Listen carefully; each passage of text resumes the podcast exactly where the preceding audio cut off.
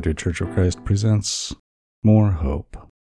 The sermon by the Reverend Jeanne Randall Bodman presented on Sunday, November 27th, 2022. This Advent, we are turning our attention away from the usual apocalyptic readings that the lectionary offers at this time of year. We're going to slow down and focus on the nativity stories in the Gospels, and in particular on the messengers sent from God to human beings. We all know the story of Christmas. It starts with an angel appearing to Mary, the young couple and their donkey making the trek from Nazareth in the north to the town of Bethlehem, south of Jerusalem. Shepherds being serenaded by an angel choir that may or may not have sung in front of a giant star, and the star that was there to guide the three magi who came from the Far East. We tell this one story year after year.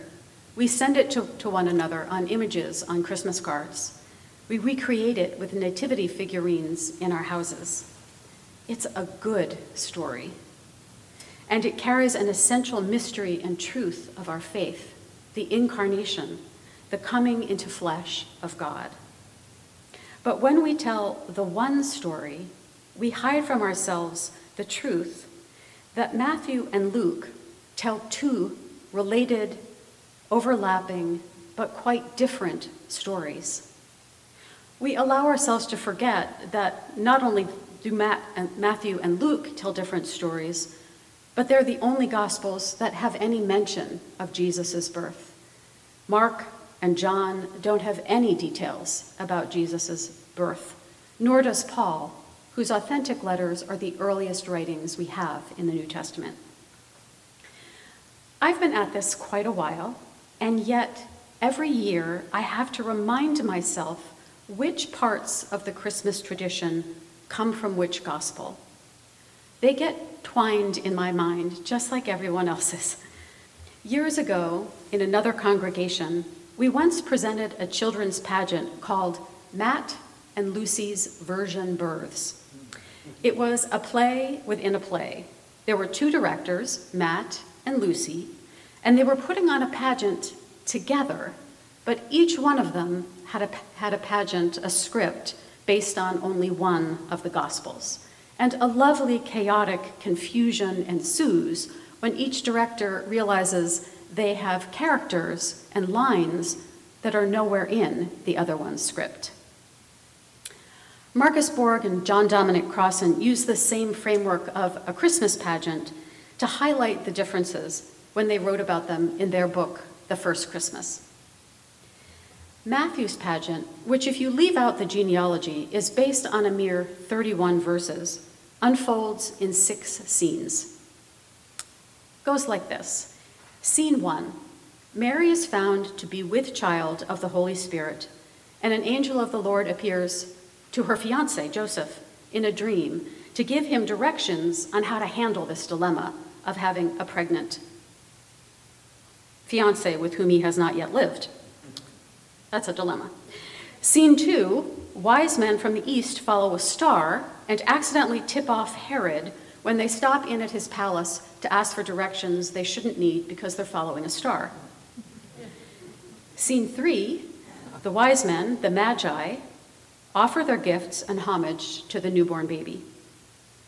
The birth is not described, it's a half a sentence throwaway. Jesus was born.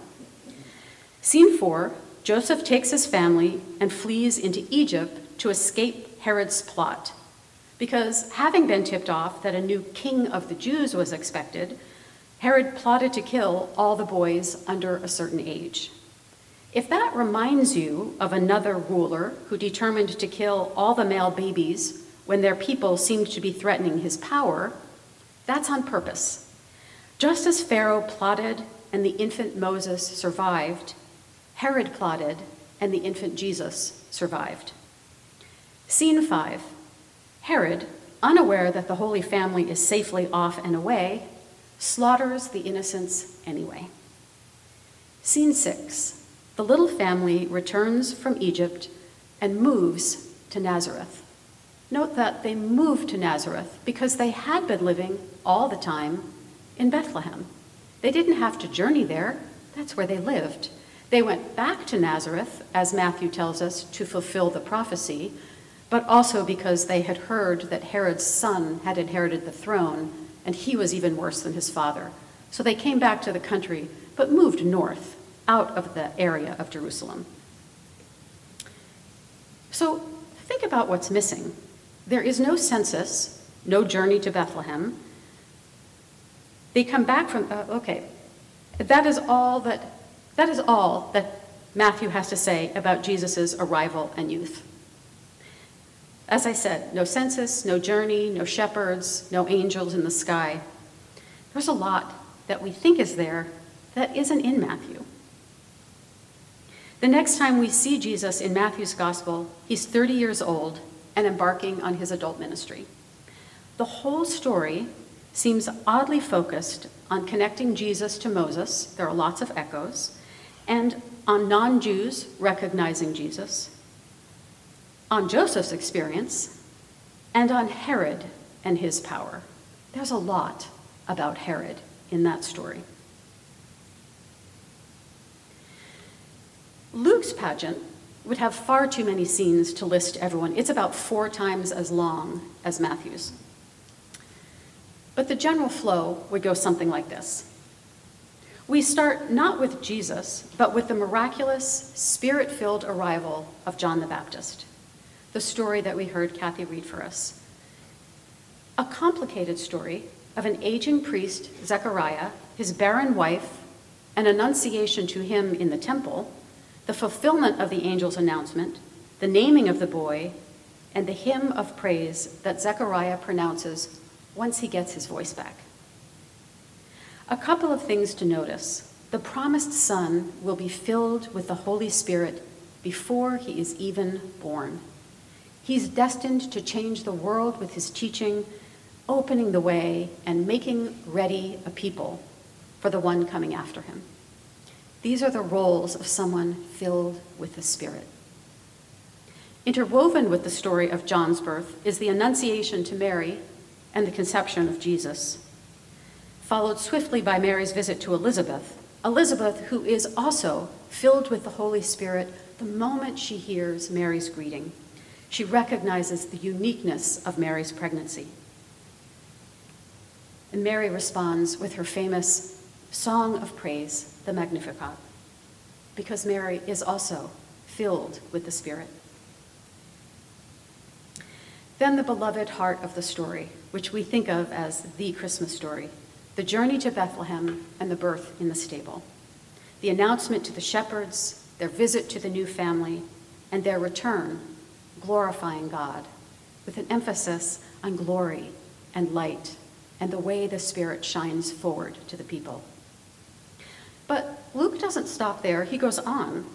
He goes on to tell the story of the circumcision and naming of the infant Jesus of his presentation in the temple when he's 40 days old, and the blessing he received there from Simeon and Anna, the prophets. And finally, a pageant based on Luke might even include the story of 12 year old Jesus amazing the teachers in the temple with his wisdom.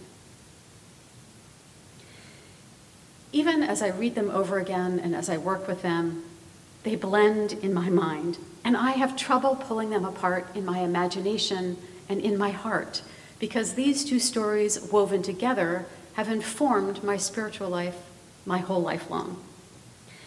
But it is important to realize that these are two distinct stories written by the authors and added to the front of their Gospels for a reason.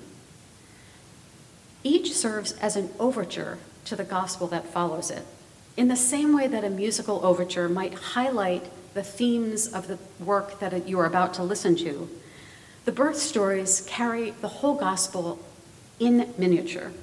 They set up the gospel that will follow. And they are subversive stories, each in their own way. In Matthew, we find that theme of Jesus as the new Moses, the fulfillment of prophecy, and the true King of the Jews. King of the Jews was, of course, Herod the Great's title. But Matthew's story tells us Herod was more like Pharaoh, the lord of Egypt, than like a true king of the Jews. Pharaoh, that lord of bondage, oppression, violence, and brutality. Jesus is the true king of the Jews, the new Moses who can be trusted to lead the people to freedom. In the same way, Luke's Nativity Overture reveals themes of the whole gospel. One thing that I hope springs to mind when you see the two side by side is Luke's emphasis on women.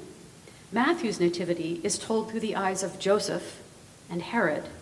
Luke emphasizes Mary. She receives the Annunciation, and both she and Elizabeth are filled with the Spirit and speak prophetically. Another theme that comes into this story and throughout the Gospel of Luke is his emphasis on the marginalized or the lowly. We see this in the central role that the shepherds play, the lowliest on the economic scale in that time period. And Luke's Nativity introduces us to his ongoing emphasis on the gifts of the Holy Spirit. John, Mary, Elizabeth, Zechariah, and Simeon are all filled with the Spirit.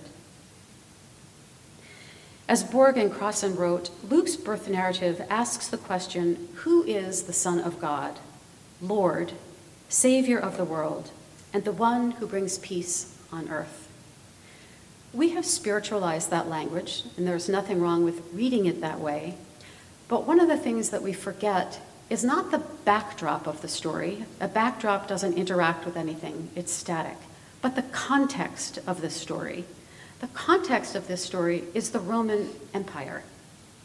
And these all are titles that belonged to Caesar. Caesar is the Lord, the Son of God, the Savior of the whole world and the bringer of peace. This is the fundamental challenge that the Gospel of Luke is making.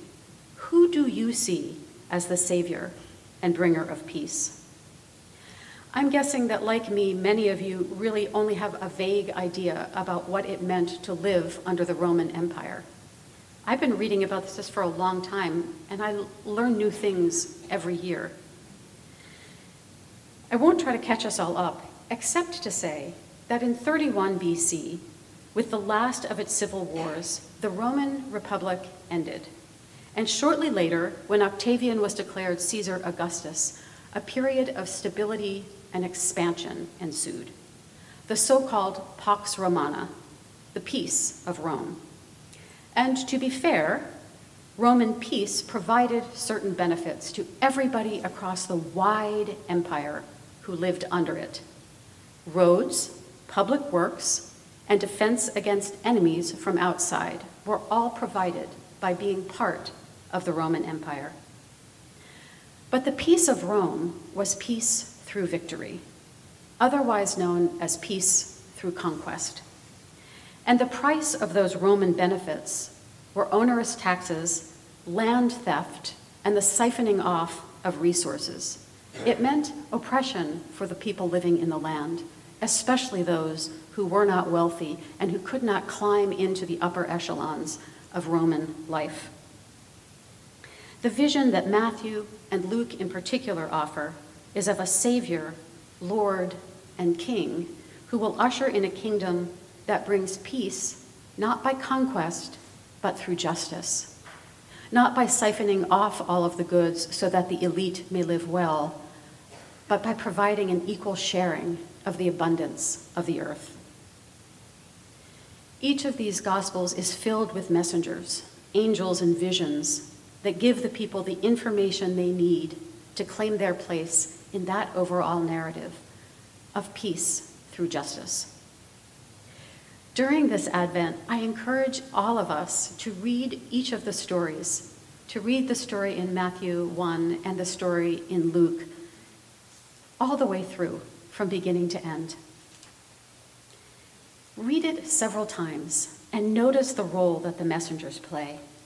And then allow yourself to wonder is God still sending us messengers into this world? What powers are they calling us to follow? Can we, living in American empire, with its own complicated history of establishing peace through conquest, can we find a way to commit ourselves to a realm of peace established by justice and equity? How do we live in this world and the world the gospel is calling us to? Can we, like Zechariah, stay silent, absorbing the message we receive? Can we, like Zechariah, become brave, become messengers of peace ourselves, speaking out with power?